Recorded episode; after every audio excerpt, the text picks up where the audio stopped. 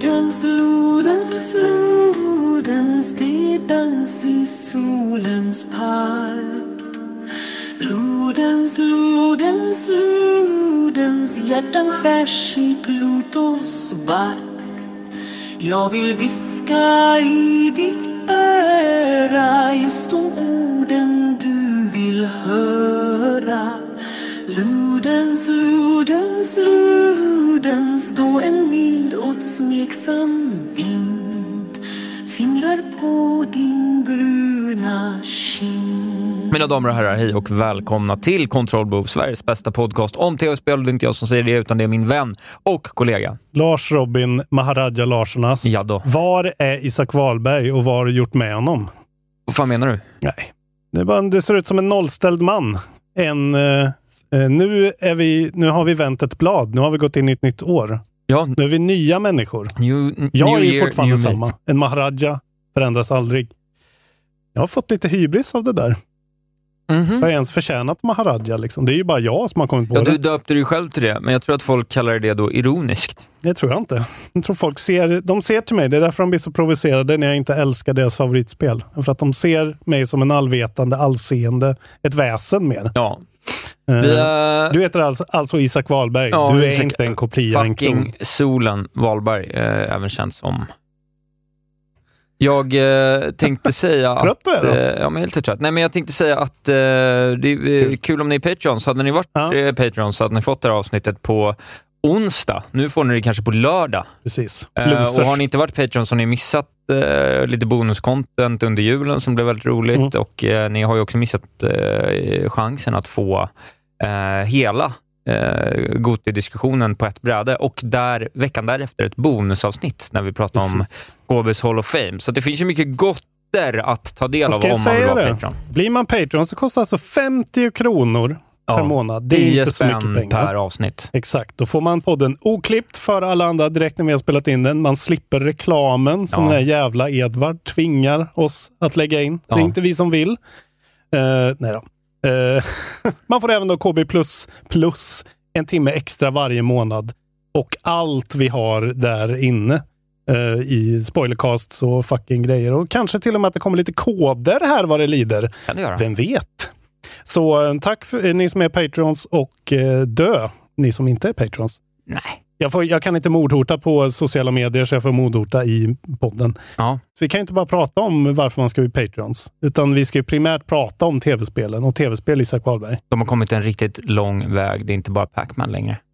Precis, du lyssnar på en svensk podd med karaktär. Du ska höja din Patreon innan midsommar nu då, annars lägger vi ner den. Och vi ska ha en brasklapp att det ligger en smått förkyld Martin Såneby i en soffa här. Och scrollar i flöden. Så om man rosslar till så är det inte Isak som håller på att dö, utan det är Martin Såneby som håller på att dö. Nu hoppar vi in i nyheter. Ja, jag kan börja.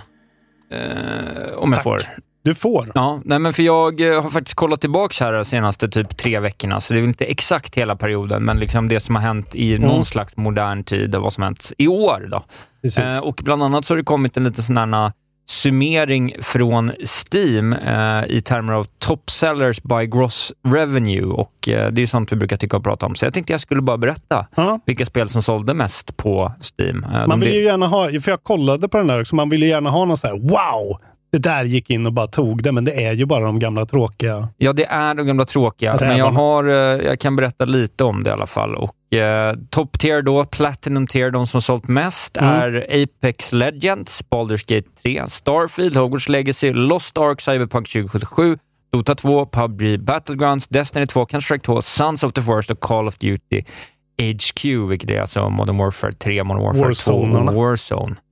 Just det. Ja, men ändå Baldur's Gate och Starfield och Hogwarts Legacy såklart in där då. Och Cyberpunk 2077 då, antagligen väl buret av Phantom Liberty-försäljningen, som jag också har siffror på. Och på kort tid får man ju ändå säga att de har, januari nummer 4 gick Cyberpunk 2077s Twitterkonto ut och sa over 5 million agents have infiltrated Dogtown. Och med tanke på att det är en betald DLC så är det ju här ändå ett otroligt tillskott alltså. Jag menar det är väldigt bra liksom distans.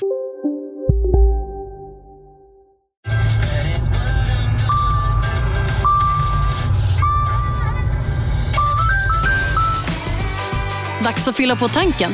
Stanna på Circle K så får du 50 öre rabatt per liter på dina 3 första tankningar när du blir medlem. Vi ses på Circle K i sommar. Ska några små tassar flytta in hos dig? Hos Trygg Hansa får din valp eller kattunge 25% rabatt på försäkringen första året. Läs mer och teckna djurförsäkringen på trygghansa.se. Trygg Hansa. Trygghet för livet. Dåliga vibrationer är att skära av sig tummen i köket. Ja! Bra vibrationer är att du har en tumme till och kan scrolla vidare. Alla abonnemang för 20 kronor i månaden i 4 månader. Vimla! Mobiloperatören med bra vibrationer. Från huvudspelet, att få det nu. Jag brukar vara lite sådär, ska jag hoppa in i det här igen? Breath of the Wild var ju så att såhär, okej, hur kul är det här? Men det här känns ju verkligen som att såhär, typ som att man spelar ett nytt spel lite grann. Man har typ, om man inte då har spelat om det 7 gånger som folk har gjort, verkar det som. Men precis. Det är verkligen bra att vänta så här lång tid ändå, även om det kanske inte var meningen. Jag kan också lägga till vilka spel som släpptes under 2023 som sålde mest. Alla spel. Bara läs alla spel. Återigen Platinum Tier då är det Street Fighter 6, Starfield som nämndes, City Skylines 2, Remnant 2, Armored Core 6, Payday 3, sjukt nog. Just det. Resident Evil 4 remaken, Star Wars Jedi Survivor, FC 24, alltså FIFA-klonen, Sons of the Forest som jag vet inte early access släpp eller.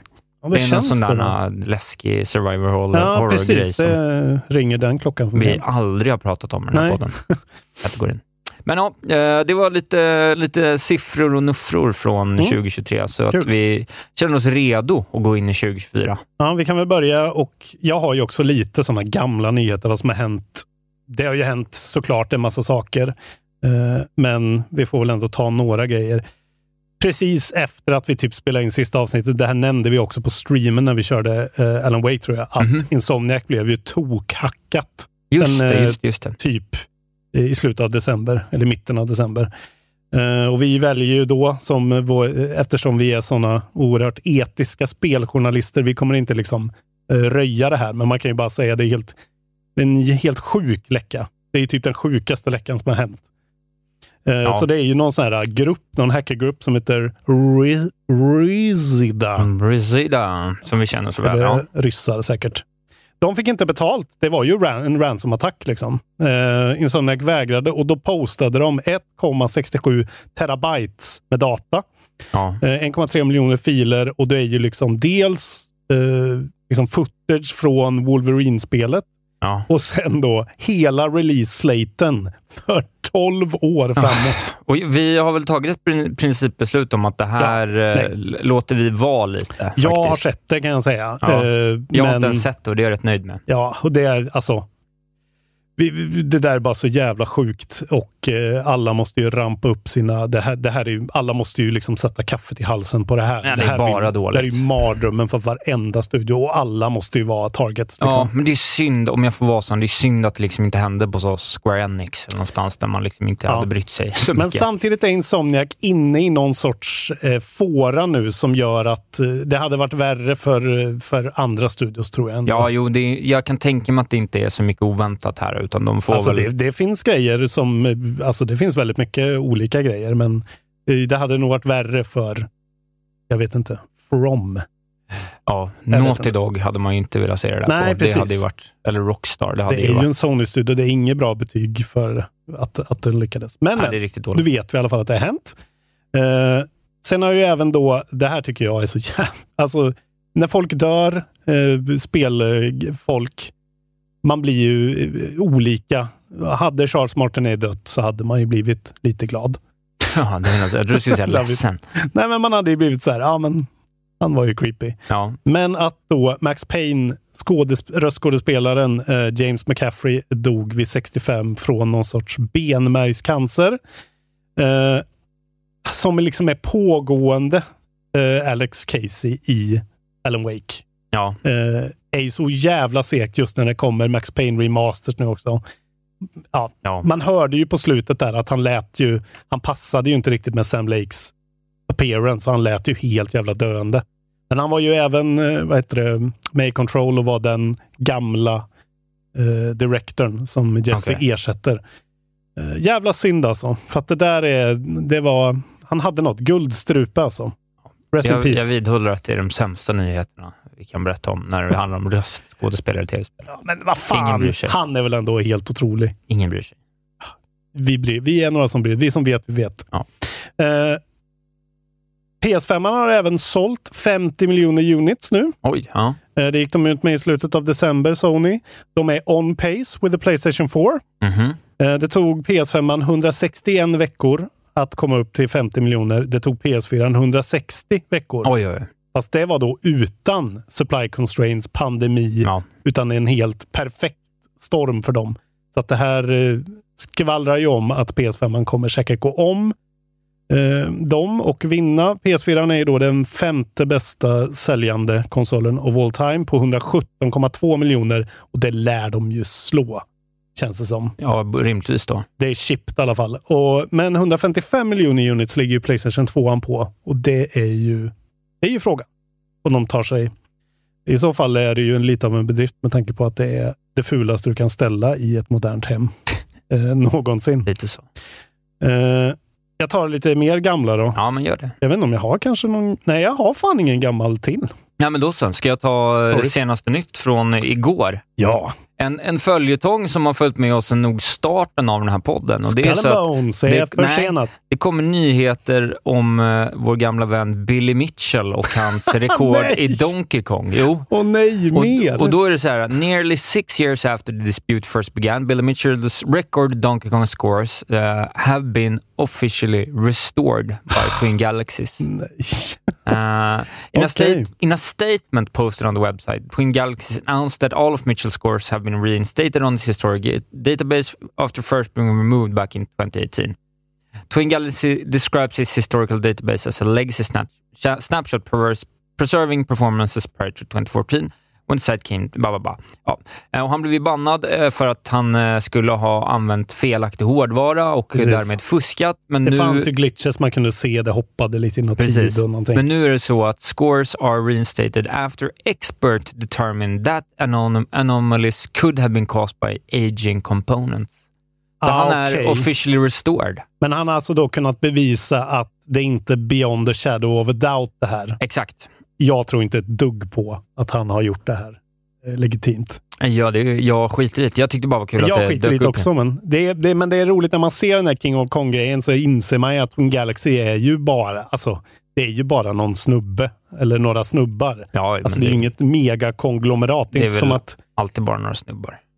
Ja, men jag menar, det kan ju vara 50 japanska snubbar i kostym, eller så kan det vara de här konstiga maga-snubbarna. Billy Mitchell, han är ju en sån där, så skulle man höra att han dog. Det var så här, men gött. Nu kan vi egentligen sluta rapportera. Ja. Okej, det är väldigt mycket muller om Shadow of the Erdtree, expansionen till Elden Ring. Är det så? För nu är det ju då en YouTuber som heter Psyostorm som har varit inne och grävt i Steam DB-pagen. Och märkt en liten förändring där.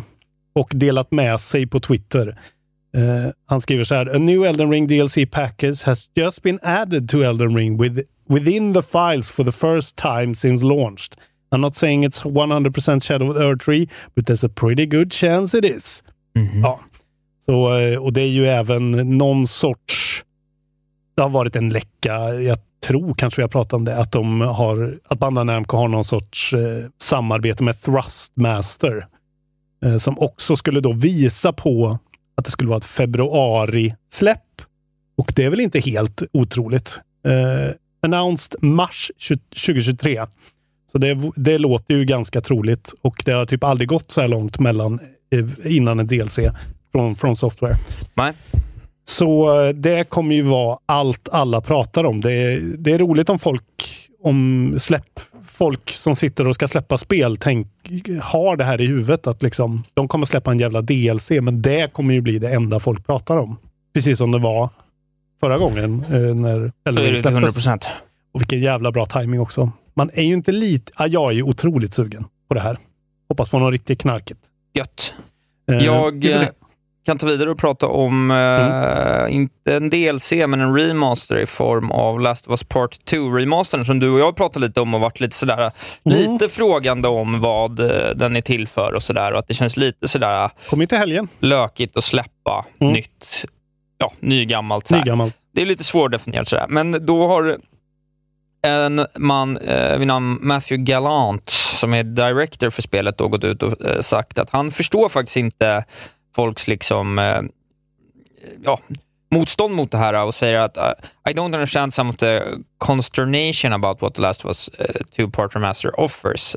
It's the best way to play The Last of Us Part 2. If you're a new PlayStation owner and new to the franchise, we want you to get the best experience with all hardware features on PS5 native version of the game. My sense is there's an audience for this whom the idea of a PlayStation 5 version is thrilling. I'm also speaking for myself. I'm excited we can bring this to the fans.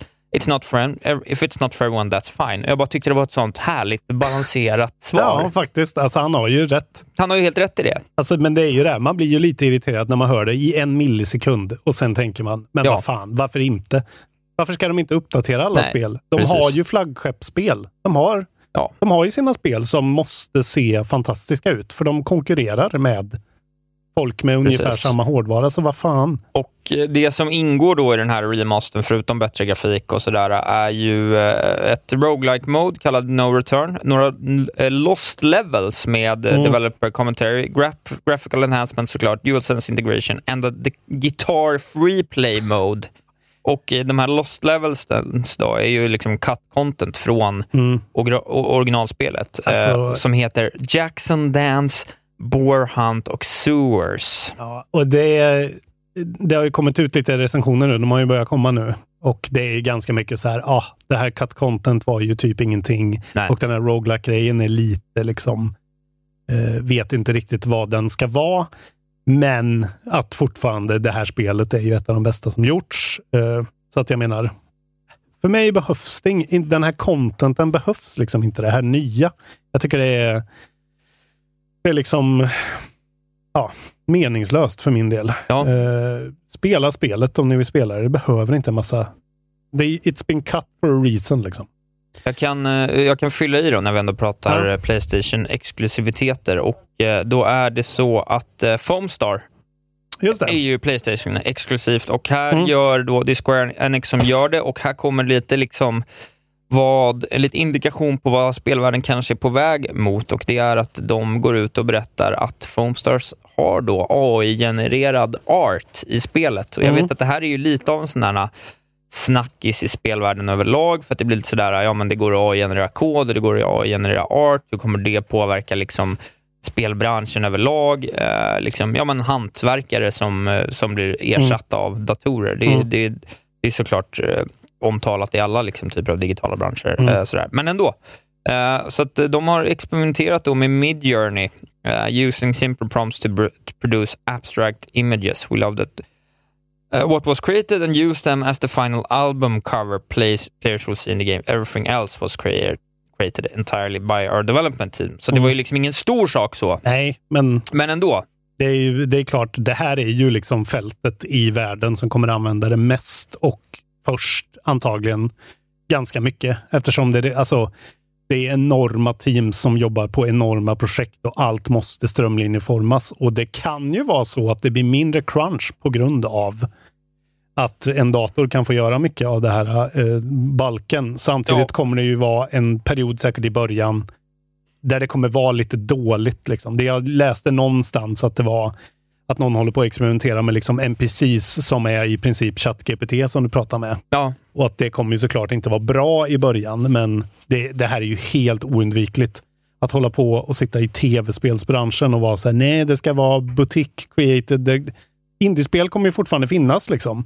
Ja. Men de kommer ju också hjälpas av AI. Så att det här är bara att vi tuggar i oss. Alltså. Det finns inte en chans. Det blir intressant att se vad det tar vägen i alla fall. Det är vår första liksom, direkt kopplade AI-nyhet. Ja, frågan är när första liksom, indien kommer ut som är helt genererad bara av en AI. Ja, men och lite det så. En grej, liksom. Ja, men snart kommer det ju komma som ett försök till en USP att någonting är AI-genererat. Och det ska ändå bli intressant att se vad det kan göra för ett spel. Alltså potentiellt, det finns ju potential som är att liksom man kan skapa en helt annan, liksom, ett helt annat omfång i spel immersionmässigt genom att liksom kunna AI-generera karaktärsmodeller exempelvis för liksom populära landskap eller dialog eller någonting. Det finns ju massa varianter på det där. Det är väldigt roligt det här med att Beyond Good and Evil 2 gick ut med Elijah Wood och ville ha liksom konst från the public. Ja. Nu känns ju det som liksom, alltså som att veva igång ångmaskinen nästan. Ja. Att det är så att, alla kommer ju bara generera någonting liksom. Ja, det är intressant. På tal om AI då. Ja. Det är ju det har varit CES, din favorittid på året. Consumer Electronics Showcase. Nu blir det hårdvara. Jag vet att du sa, ta med hårdvaran nu. Och jag bara, nej, men okej då. Vi ska prata bara om Nvidia. Det här gör jag varje år. Nvidia har annonserat nya produkter. Kan du gissa vad de heter? Nej.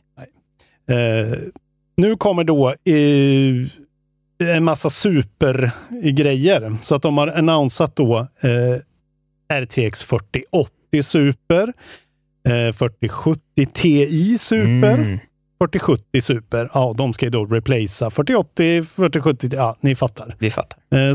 Same price points, vilket var ändå glädjande, även om det är ganska höga price points fortfarande. Supern, den bästa då, 4080 Supern kommer att kosta $1,000 på launch. De andra kommer gå in på 799 och 599. Men det som är intressant är att de visade dels, man kan se nu Half-Life 2 RTX-grejen med raytracing som ser typ ut som en remaster. Alltså det är ju, nu är spelen de gör såna här med, alltså Quake 2 är ju en sak. Det såg ju fett ut. Men det här är ju liksom mycket mer av ett modernt spel. Så det ser skitsnyggt ut och man blir skitsugen på att spela om Half-Life 2 direkt, tycker jag. Ja. Ett spel som du antagligen aldrig har startat ens. Nej. Det borde vi ändå göra en första timme på, som vi gjorde med Half-Life 1, kanske, som finns på YouTube. Ingen release date för det här Half-Life ändå, men... Och sen så är det ju DLSS 3.0. Vad betyder DLSS? Vad står det för? Direct Linked System Shock. Exakt. Och sen superscaling, supersampling. Deep Learning Supersampling, ja. Precis. Och så släpper de också något som heter DLAA. Jag faktiskt inte vet vad det står för. Men det är någonting för folk med liksom för bra datorer. Man ska kunna... DLA renders the game at a higher resolution and then scales it down to your native screen size. För att få det där lite extra krispen. Om du har lagt liksom 60-70 lax. Och sen pratar de ju då om det här RTX Remix. Hej, Synoptik här. Visste du att solens UV-strålar kan vara skadliga och åldra dina ögon i förtid? Kom in till oss så hjälper vi dig att hitta rätt solglasögon som skyddar dina ögon. Välkommen till Synoptik. Dagens vinnarprognos från Postkodlotteriet.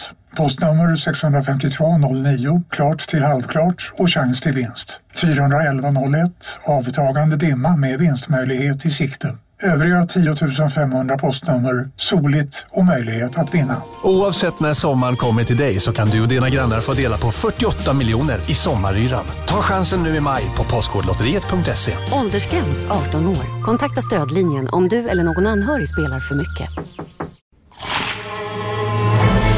Upptäck det vackra ljudet av McCrispy & Company för endast 89 kronor.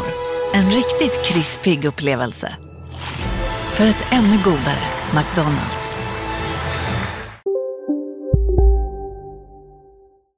Ray Trace Everything som de kallar det för. Nice. Betan kommer ut nästa vecka, januari nummer 22. Och det verkar ju verkligen vara en sån drag and drop. Släng in RTX i vad fan som helst, vilket ser så jävla coolt ut. Vi får se vad det är. Men folk kommer ju göra sjuka grejer. Det kommer ju vara Ray Trace, Tetris och liksom... Commander Keen och Leisure Suit Larry raytracat, säger man inte nej till. Och sen är det ju då, på tal om AI, så är ju det enda alla tjatar om är ju den här jävla AI:n, generativ AI. Och det är ju då att de försöker touta Nvidia, deras grafikkretsar kommer vara perfekt för AI också. De visar en chatbot som du kan träna. With documents stored locally on your computer to image generation software that will take a written description and turn it into a fresh photograph. Så att du kan använda ditt grafikkort till att faktiskt göra de här beräkningarna som du måste upp på en hemsida och göra nu. Ja, ja. Kan du göra det lokalt ändå? Det är ju väl coolt. Det är ju bra om du vill stjäla. Om du personligen vill stjäla jobb från animatörer så kan du göra det hemma på dina egna grejer. Det är mycket bra. Det är inte kul. Ja. Och så pratar de ju om... ja, precis. Det var här jag läste det. AI-powered NPCs. Den är med conversations, men det är typ som ett text-to-speech. Men det är i alla fall det. Kanske börjar bli dags för ett nytt grafikkort. Vad det lider. Who knows? Who knows? Du har ju fått detta med, men du har inte droppat in det. Jag vet inte hur man gör. Jag har inte heller rört min dator. Men jag kanske ska göra det eftersom jag har en ambition att spela klart Baldur's Gate här under Q1. Exakt. Jag ska nu berätta lite om vad som händer i Japan, och det är ju roligt. Oj! Det rör sig... har du pratat om idag. Precis. Nej, men det rör sig potentiellt lite i Japan. Och det här är då i en podd då med, som skapas av Academy of Interactive Arts and Science, som har en Game Makers Notebook podcast. Där... Sony's Head of Independent Development Shuhei Yoshida och Square Enix producer, designer och director Naoki Yoshida, båda heter Yoshida, sitter och pratar. Shuhei var ju high up för ett tag sedan, men han har blivit demoted. Och Naoki Yoshida då har ju stått bakom både Final Fantasy 14 och 16 här. Och då går han ut och säger, I'm on the board of directors now and I really need to watch what I say here, Naoki said. When Yoshida popped the question as to whether he'll be directing the unannounced Final Fantasy 17. Och så säger han, that said, if I had to say anything about that, I've had the chance to work on two of these, 14 och 16, so maybe it's time for someone new, you know. Instead of having the same old guys handling the next one, I think in some ways it would be good to look to the future, bringing in a young generation with more youthful sensibilities to make a new Final Fantasy with challenges that suits today's world. Jag tycker det var lite uppfriskande ändå. Det är ju fint att de säger det, men vad betyder det i Japan liksom? Ja, det vet man inte. Det betyder bara att en yngre person i en yngre kostym. Precis, men tror du att det här är den enda nyheten om japanska högdjur och deras eventuella postlämnande eller inte? Om jag tror det? Ja. Ja, jag tror att det här är den enda vi kommer få på innan året. Jag har en till. Wow. I Dikt An. Och det här har då skett i en nyligen genomförd intervju i The Guardian. Där... Kojima är död. Nej, Shigeru Miyamoto är död. Går ut och säger... More so than retiring, I'm thinking about the day I fall over. Miyamoto told The Guardian. In this day and age you have... think about things in a 5-year time span, so I don't think about who I can pass things on to in case something does happen. I'm really thankful that there's so much energy around things that I've worked on. These are the things that have already gone out into the world. They've been cultivated by others. Other people have been raising them, helping them grow. So in that sense, I don't feel too much ownership over them anymore. Men kontentan är att han har inga planer på att sluta. I alla fall. Så Miyamoto, Shiggy, the man himself, rullar på efter 45 år i Nintendo. Han är ju alltså 71 årsbarn då med Hoa Dahlgren som jag pratade om kom morgonen idag. Ja, härligt. Det kommer ju ändå vara en jävla skift i hela tv-spelsvärlden när Shiggy går och dör. Ja, det är väl den största. Vad ska Nintendo riktigt? Alltså, det känns ju ändå... Jag tycker man kan känna Shiggy i Nintendo ändå. Att han alltid har liksom tittat på produkterna och kanske tweakat grejer. Ja, men det är ju, jag vet inte om det stämmer, men det är ju den känslan man har i alla fall. Men det är väl liksom Shiggy och Hayao Miyazaki som är väl liksom de sista liksom cheferna för ett kreativt uttryck som fortfarande på något sätt är en del av det som skapas. Alltså det finns inte någon annanstans riktigt. Men det är ju lite som när Steve Jobs går och dör och Apple helt plötsligt. Man märker ju att här har inte en galen man stått och skällt på folk och tvingat dem att inte göra vissa val. Nej, precis. Utan de har ju verkligen lättat på saker som han skulle ju aldrig tillåtit widgets på, eller hur liksom väckarklockan ser ut. Det kommer ju ändra saker. Det kanske är faktiskt en bra grej för Nintendo att behöva liksom skifta om lite och kanske få lite nya perspektiv. Han är nog väldigt konservativ på ett sätt. Jag har faktiskt bara lite Game Pass januari-nyheter kvar här. Så att, du kan dunka på med ett par om du vill. Det här är ju, vi missar ju det här då, men jag kan ju nämna det här för er som är patrons i alla fall. Och för er som hör det på fredag då antagligen, så har det här redan skett. Men det kommer ju en developer direct från Xbox imorgon, 18 januari. Det visste inte jag. Där det kommer visas goda grejer. Indiana Jones-spelet från Machine Games. Ja. More than 10 minutes of game and developer insights. Stora grejer. Första gameplay-trailern. Vi kommer få se grejer från Avowed från Obsidian. First deep dive into the gameplay experience. Helt otroligt det här. Ja, vilken jävla bjudning. Sen kommer de visa det här Ara History Untold från Oxide Games. Vilket som är liksom Civ 5-folk. Det är en sån... en 4X. Jag vet inte. Historical Grand Strategy Game. Men det är ju verkligen något från dig. Och sen kommer vi också få se någon sorts behind the scene från Ninja Theory, Senua Saga Hellblade 2. Borde vi kanske kunna få ett släppdatum för också. Eventuellt skulle jag tro. Men det här alltså. Ara, och de har sagt att det blir liksom ingen Bethesda eller ingenting. Men ja, det där Ara verkar ju något för dig. Men det här kommer alltså imorgon. Otroligt vilken Civ ripoff. Men men om det är Civ-folket. Alltså nej, det verkar ju vara folk. Det här ser ju otroligt ut. Jag visste inte ens att det här fanns. Ja, det är ju antagligen på PC Game Pass. Pang boom också. Så att det där har du ju redan installerat. Ishlo pishlo säger jag. Ja men fan vad gött. Microsoft går ut hårt. För nu ska det bevisas här. Det är ju också någon som har grävt i filer.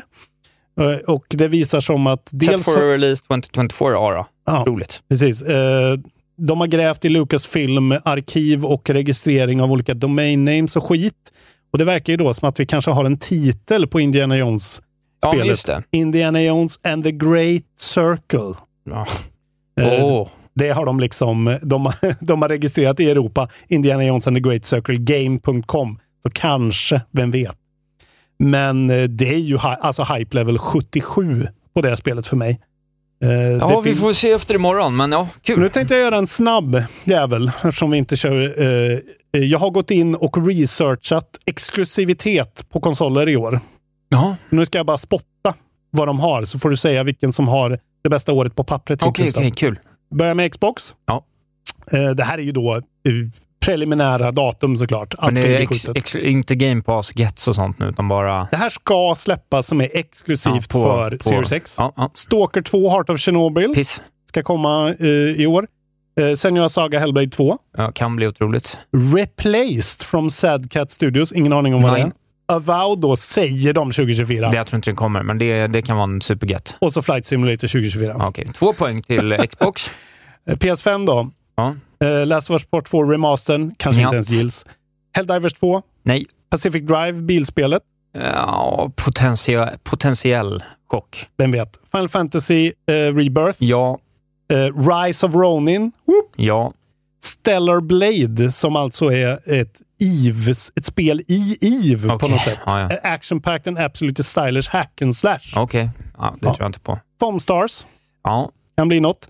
Concord från Firewalk Studios, de som gjorde Horizon Call of the Mountain VR-spelet. Ja. Det kan vara ett VR-spel.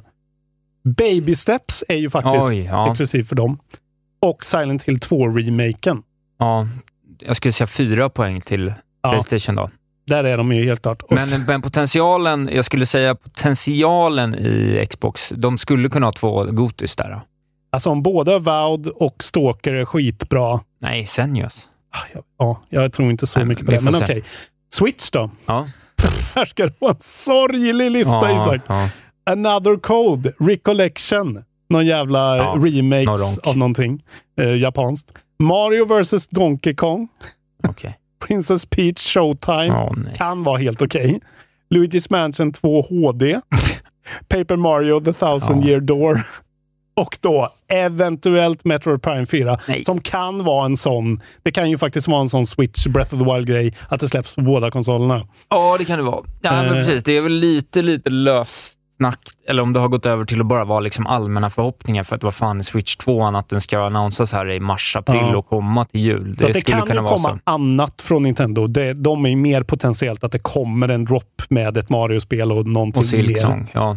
Och Silksong kanske. Men... PS5 har ju helt klart övertaget här. Och Switchen är ju, det är ju bedrövlig lista. Ja. Hoppas att de håller på mycket. Jag kan ta min lilla grej då. Jag måste ändå säga att vi har ju hypat Game Pass otroligt länge. Men det är ju best deal in gaming. Det är faktiskt otroligt att ha det. Jag sitter och spelar Lies of P där nu. Liksom. Jag spelar väl 3-4 gotis på Game Pass. Liksom. Det är otroligt faktiskt. Jag hoppade in i Lies of P och körde lite igen. Fan vad bra det är. Alltså. Ja, vi återkommer till det. Nej, men det som kommer då, Those Who Remain, det vet jag inte så mycket om. Turnip Boy Robs a Bank, vilket är väl då del 2 av Turnip Boy Does Tax Evasion, tror jag, som var ändå lite sådär småhypat. Just det. F123 är ju kul för folk. 19 januari då kommer Palworld, det här Pokémon with Guns-spelet som ser ut att vara lite av en jävla udda fågel i spelvärlden. Kul! Go Mechaball vet jag inget om. Brotato var ju väl omtyckt av många under året. Det är ju lite av en Vampire Survivors-klon med den här töntiga potatis. Det är tv-spel. Ni vet hur det är. Persona 3 Reloaded, vilket ändå kan vara något. Ett spel som heter Anushad, som jag inte har någon aning om vad det är. Men det ser lite sådär...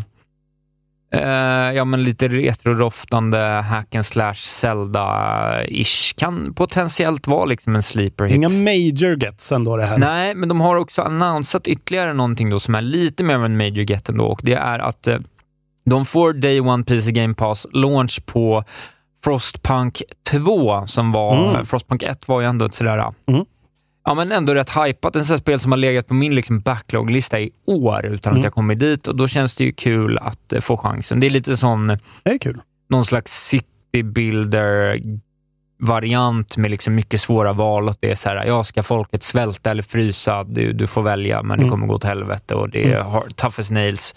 Men lite som management-grej som jag ändå gillar. Så jag tycker ändå att det är en smygstart, men ändå en god start. Och det känns som att men kunna testa Palworld där och Brotate. Och det är inte dåligt. Skulle jag säga den stora utropstecknet. Det ser faktiskt jävligt kul ut. Ja. Så det var mina nyheter. Ja, jag har bara en kvar. Det här borde jag ju tagit när du pratade om Last of Us Part 2. Det borde du ha gjort. Men det fetaste med att den här remastern kommer är ju att det kommer en till dokumentär. Grounded hette ju den förra. Just det. Och nu kommer Grounded 2, The Making of Last of Us Part 2. Och det kommer komma, inte på release, utan det kommer vara, den kommer komma till YouTube as part of a post-launch update for The Last of Us Part 2.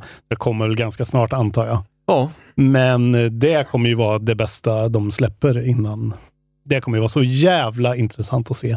Jag vill verkligen se dem prata om valen de gör. Fy fan vad intressant. Ja, nej men absolut. Och typ se mocap-scenen när det där händer som händer. Jo, fan, nej, det finns grejer att ta sig an. Eller det där händer, allt det där händer. Allt det där. När de berättar så här, det här är slutscenen. Lycka till. Okej. Okay. Det var nyheterna. Bra. Fan, matigt. Kul att vara igång igen. Alltså. Ja, verkligen. Hatar det var den här mellanperioden när man måste göra det. Nu får du göra det du ska. Ja, men man kan bara gå på autopilot nu och vara världens bästa speljournalist. Det blev dags för släpp. Det har blivit dags för släpp. Du har helt rätt. Eller vi missar ingenting. Vi har ingen ID sen, va? Jo, men det har vi, men det kommer sen. Okay. Vi kan ta släppen först. Mm-hmm. Det är en kort släppdatum idag. Vi gick aldrig igenom IGCN ordentligt i vintras. Men det är ju skitsamma. Jag vann väl över dig i alla fall. Ja, och det verkar inte vara någon som har hållit koll på samma autistiska sätt i år. Men du, Excel-mannen från 2022. Steppa upp och gör det igen, för det var roligt. Ja, det var kul, men jag fattar att du inte orkar heller. Vi kom ju fram till att gruppen vann. Väl? Ja, det gjorde de. Men jag vann. Jag förlorade, det var väl det. Och det var därför jag inte la så mycket krut på det, för jag hatar det. Och det hade ju varit kul att se en topplista av enskilda personers svar, för att jag hade ändå velat se hur jag stod. Det är ändå ett aggregerat resultat, hur jag stod mig. Förra året var jag väl ändå topp 3 personligen. Ja, du stod dig, och det här året lär du ha stått det ganska bra. Men nu börjar vi kommer börja med det nya nu, så det rullar ut. Men släpp i alla fall. Ja. 18:e är det imorgon, och då kommer ju då det officiella släppet av Prince of Persia The Lost Crown till Windows, Switch, PS4, PS5, Xbox One och Series X och S. Action Adventure Platform från Ubisoft Montpellier och Ubisoft. Det har ju kunnat spelats ett par dagar. Ja. Och sen då 19:e på fredag blir det, då kommer Last of Us Part 2 Remastered till PS5, Action Adventure Survivor håller från Naughty Dog och Sony Interactive Entertainment. Det kanske man... Jag vill inte spela det igen alltså. Jag har spelat det för mycket. Jag måste vänta 10 år typ. Oh. Men man kanske hoppar in. Vi får se. Så det är släppen. Då så. Men så är det inte. Skön tid det här. Januari, februari. Bästa tiden på året. Ja. Jag kunde ha tagit med en massa skit. Ja, man gör inte. Nej. Jag tycker vi ska... släppen ska inte ta för lång tid. Jag håller med. Vi fortsätter. Vi bantar släppen. Det ska vara bra grejer. Men IGN då? Kan vi lika gärna ta? Ja. Vad är det du vill ha det på? Den 2 februari kommer då det här Plagued Suicide Squad Kill the Justice League ut. Okej. Okay. Ja, Rocksteadys första spel på jättelänge. Ska du och jag klunsa nu om vem som börjar och sen ser vi till att köra varannan från och med nu? Eller så klunsar vi varje gång bara. Det blir det blir så mycket kluns. Vi kör en Okej, och du gör 1, 2 och sen visar man. 1, 2, 3, visa. Okej, bra. 1, 2, 3, visa. Yes. Jag gör alltid fel. Ja, du börjar. Tog sax och Isak tog påsen. Ja, jag säg mycket det om han. Jag förlorade mot min syster över internet häromdagen. Mamma skrev till henne. Gör sten, sax, påse mot Isak. Han lovar att du kommer vinna. Vann hon. Valde du påse? Ja, han hade alltid påse. Okej, det här har jag fnulat lite på när jag kom på att vi var tvungna att göra det. Fan, svår. Den här är svår. Den har ju fått previews som är så här, det är okej. Men det är ju jättegammalt koncept, vem fan bryr sig. Jag tycker det här luktar 7 eller 6. Jag kommer säga 7 för jag väljer glädjen. Ah, okay. Jag säger 7. Jag tänker 5, men 6 är ju ändå liksom på något sätt sådär, för att jag har inte haft det ändå, alltså det är ju stabil. Ja, men jag säger väl en 6 då, blir galen när det blir en 5 som jag tänkte först. Jävlar om det blir en 5, vilket magplask. Vilken fall från Grace. Alltså. Det finns ingen som bryr sig om det där gänget.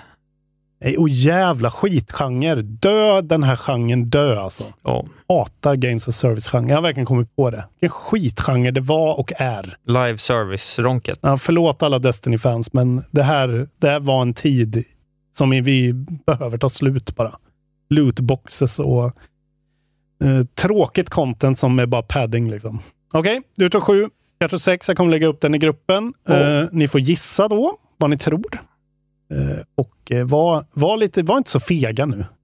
Var som mig. Ska vi berätta vad vi har spelat nu? De sista 13 minuterna av dagens inspelning. Ja. Jag har spelat ett nytt spel. Så... Ja, men jag kan börja, för jag har inte spelat något nytt spel. Jag har bara tagit mig lite längre i Lies of P. Typ 1,5 timmar.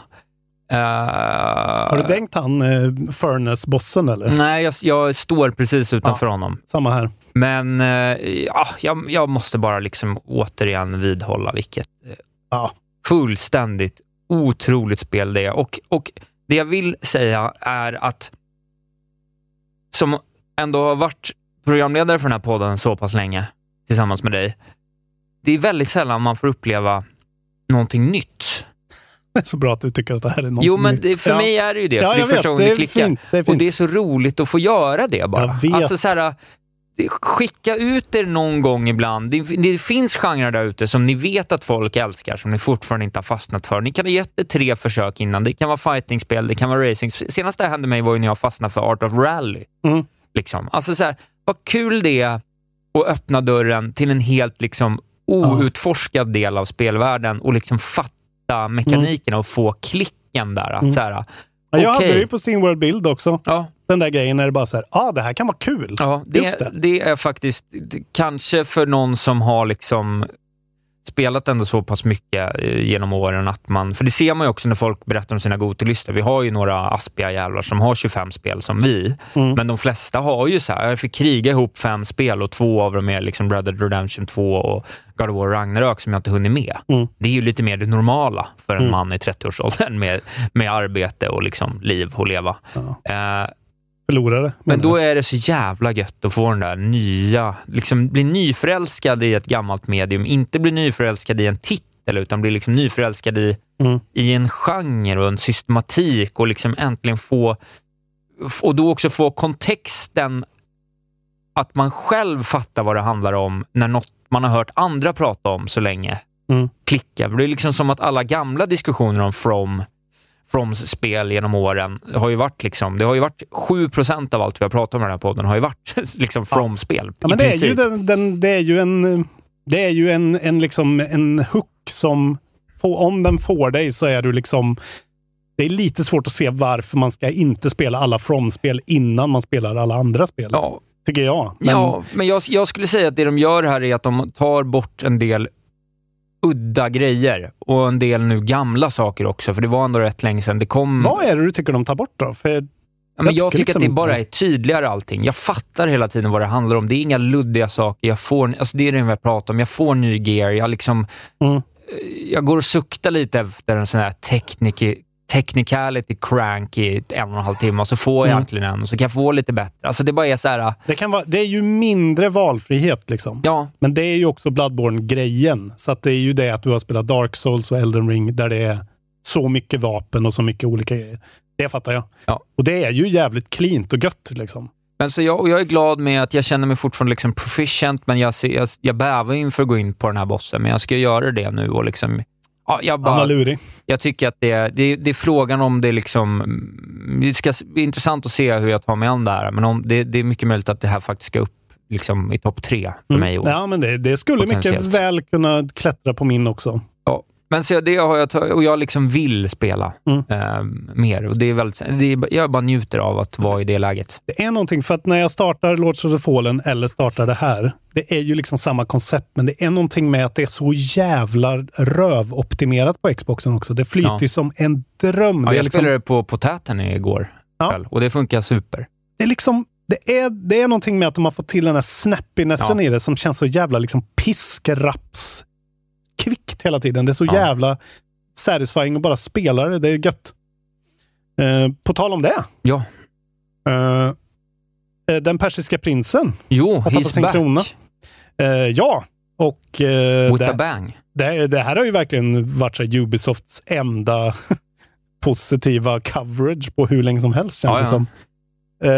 Jag spelade först demon lite grann, som är liksom en annan grej. Den kan man gå in och prova, men det är liksom en del av spelet som de har remixat upp lite grann, som du inte kan spara i heller, så att du får bara köra där. Men sen har jag också startat och kört 1 timme Prince of Persia The Lost Crown då.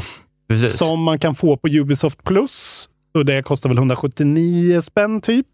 Och då kan du spela det på Xbox och på PC. Jag har spelat det på PC bara än så länge. Jag fick inte igång det på Xboxen, det var väldigt weird. Men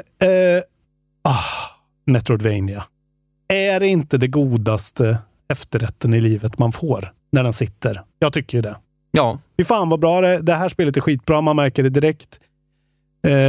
Det är ju väldigt Ubisoft på det sättet att det ska in en krystad story. Man känner lite doften av Immortals, vad fan det nu hette. Det här grekiska Zelda Open World-spelet som vi fick. Ja, just det. Någonting. Det heter Gods and Kings. Precis. Man känner den där grejen, det här lite högtravande. Man är liksom en immortal. Ett par immortal som är så här liksom the champions of the people. Och så är det ett krig som pågår och bla bla bla. Och sen så blir då prinsen kidnappad och sen så ska du jaga efter honom. Och sen är det sån jävligt fräsch, snygg, typ UbiArt-looking och feeling såhär skitbra Metroidvania som man bara märker att de sätter. Det känns Prince of Persia, det känns bra. Kontrollerna är skitbra. Dock måste du kontrollera honom på stickan, vilket jag kan tycka är lite orent, men så var ju Metroid också, så att det är ju så.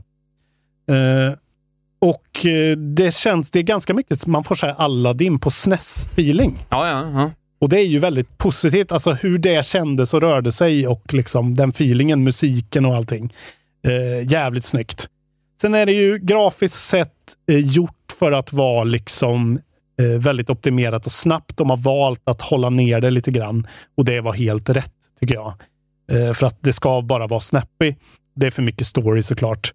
Ser jävla snyggt. Ja, men det är ju det, men du kan liksom inte pumpa upp det på ultra och få det att bli liksom snäppet snyggare, utan det är bara väldigt snyggt liksom. Men det är inte Nintendo-snyggt, det är inte snyggt som Metroid Dread. Ja, men det är ju någon look som är lite sådär cartoony, men ändå liksom... Och ändå det ser lite Ubisoft ut också på något sätt liksom. Så det ser lite generiskt ut på något sätt, men det ska inte klagas. Nu har jag inte spelat jättemycket på det här, men det är så här, jättebra combat, du ska parera, du ska liksom tajma. Ganska mycket svårare combat än jag trodde att det skulle vara. Man får ändå vara med på fönstren ganska tydligt liksom. Det är ingen cakewalk, utan det är lite mer dead cells kanske än fast med parering då. Ja. Sen har de gjort en grej som, det här kommer bli standard i typ alla spel.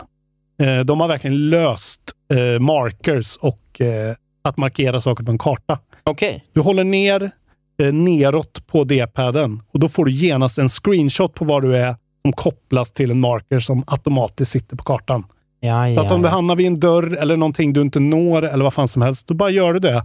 Och det är också en consumable som du liksom kan ta bort och då får du tillbaka, så du kan ta hur många som helst. Nej. Men det är så där har vi verkligen definitionen av quality of life improvement. Att så här, frustrationen är att så här, vart var den där jävla grejen nu då? Precis, och var satt jag? Som i Breath of the Wild borde ju ha det här direkt liksom. Det här kommer vara standard i alla spel. Skitbra idé. Gillar man sådana här spel så fattar man ju att man kommer gilla det här. Och jag tycker att... Det ser ut att ha lite tricky platforming också. Ja, det känns roligt. Man märker direkt att det känns dyrt. Det är så här 2.5D som hoppar i 3D direkt i motorn liksom, så att det är snyggt.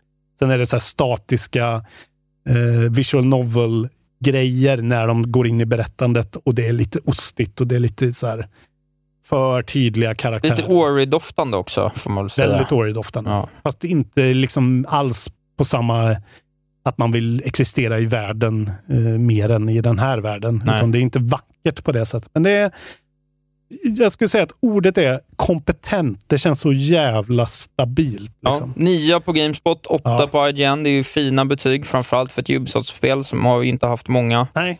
Och det är gött på det sättet på 00-talet eller 20-talet. Det här är ju liksom det är ju det här de ska hålla på med liksom. Ta lite andra val, gör något nytt av saker. Old school. Liksom. Det är old school. Men new school, new old school. Och det ska tydligen också vara ganska mycket så här pussellösande och lite time-grejer och sånt där. Och det ser man ju verkligen framåt. Jag är väldigt, det här är ju, det är Goti hittills då. Ja, det lär det ju vara. Och sen dödsanimationen har de bara snott från Metroid Dread, och ni vet ju vad jag tycker om den dödsanimationen. Alltså det är exakt den här luta sig bakåt och så. Och lite Hades-vibe också. Men nu är det dags för dig att på 4 minuter berätta om du spelar något mer, annars så... Det har jag faktiskt typ inte gjort. Jag har ju spelat Lies of P. Alltså jag har ju spelat en massa spel. Jag har spelat lite Phantom Liberty, men det är liksom inte så mycket så jag kan berätta något nytt om det. Jag har faktiskt känt lite att så här... Fan, nu lägger jag ner kontrollen lite grann. Jag måste ta en liten breather, för det var intensivt den här sista perioden. Så tittar jag om Seinfeld istället och skrattar åt skämt som inte riktigt borde få vara på tv längre. Just. Vilket kan vara nice. Det kan du unna dig. Ja, men då så. Nej, men så att det var det. Så att det blir väl Last of Us nu då, kanske lite grann. Och jag kommer fortsätta med det här. Fan vad gött det är med en sån här palette cleanser, Metroidvania. Jag behövde verkligen det. Silksong borde ha kommit exakt nu. Ja, det hade det ju varit släppen också. Fast nej, det är lite för tidigt. Man behöver fortfarande någon vecka på sig till och chilla. Första februari. Ja, men exakt. Perfekt. Men här borde de komma. Ja. Det är nu deras tid är liksom. Så man hoppas på en dropp. Men de kan inte gå upp mot det här, för det är de kommer exklusivt till Nintendo Switch 2. Exklusivt till Playdate. November. Nej. Tror du på Nintendo-exklusivitet? Oh, nej. I november. Absolut inte. Jo. Första månaden. Vi får se. Då så. Vad roligt vi har haft det när vi har poddat om tv-spel. Ja, och tv-spel, Isak Wahlberg, de har kommit en lång väg. Det är inte bara Pac-Man längre, nu snodde jag den. Jag blev lite hyped up nu när jag pratar om bra spel. Fan vad gött att det har kommit ett bra spel redan 2024. Berätta nu vad du har att säga till våra lyssnare och primärt icke-patrons. Ja, men bli patrons. Ni får ju podden helt reklamfritt. Mycket längre och mycket mer rabbligare och störigare. Direkt när vi spelar in den. Jag kommer publicera den direkt nu. Vad fan håller ni på med? 50 kronor i månaden.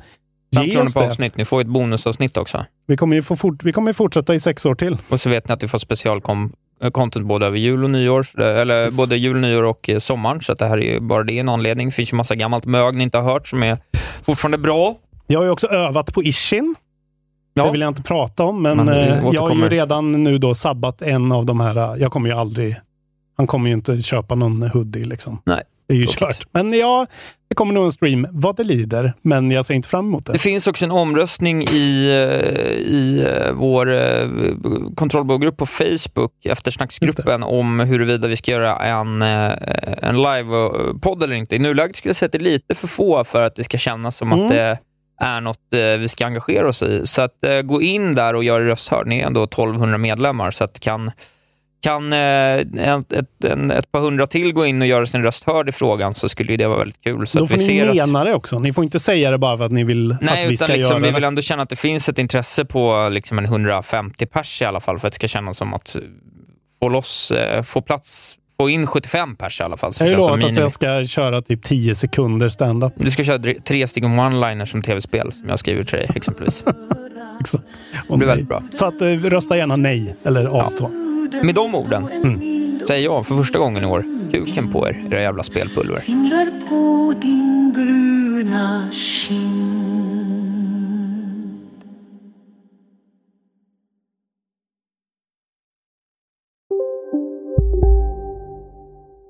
Välkommen till Momang, ett nytt smidigare kasino från Svenska Spel, Sport och Casino, där du enkelt kan spela hur lite du vill. Idag har vi Gonzo från spelet Gonzos Quest här som ska berätta hur smidigt det är. Sí, es muy excelente y muy rápido. Tack Gonzo. Momang, för dig över 18 år. Stödlinjen.se. Välkommen till Telenor röstbrevlåda. Hej min fina mamma. Kan inte du snälla swisha mig för fika? Älskar dig, puss puss. För att repetera det. Hej min fina mamma. Spara samtalet när du förlorat den som ringde på telenor.se/mistcalls. Välkommen till Unionen. Jo, jag undrar hur många semesterdagar jag har som projektanställd. Och vad gör jag om jag inte får något semestertillägg? Påverkar det inkomstförsäkringen? För jag har blivit varslad, till skillnad från min kollega som ofta kör härskarteknik på möten och dessutom har högre lön trots samma tjänst. Vad gör jag nu? Okej, vi tar det från början. Jobbigt på jobbet. Som medlem i Unionen kan du alltid prata med våra rådgivare.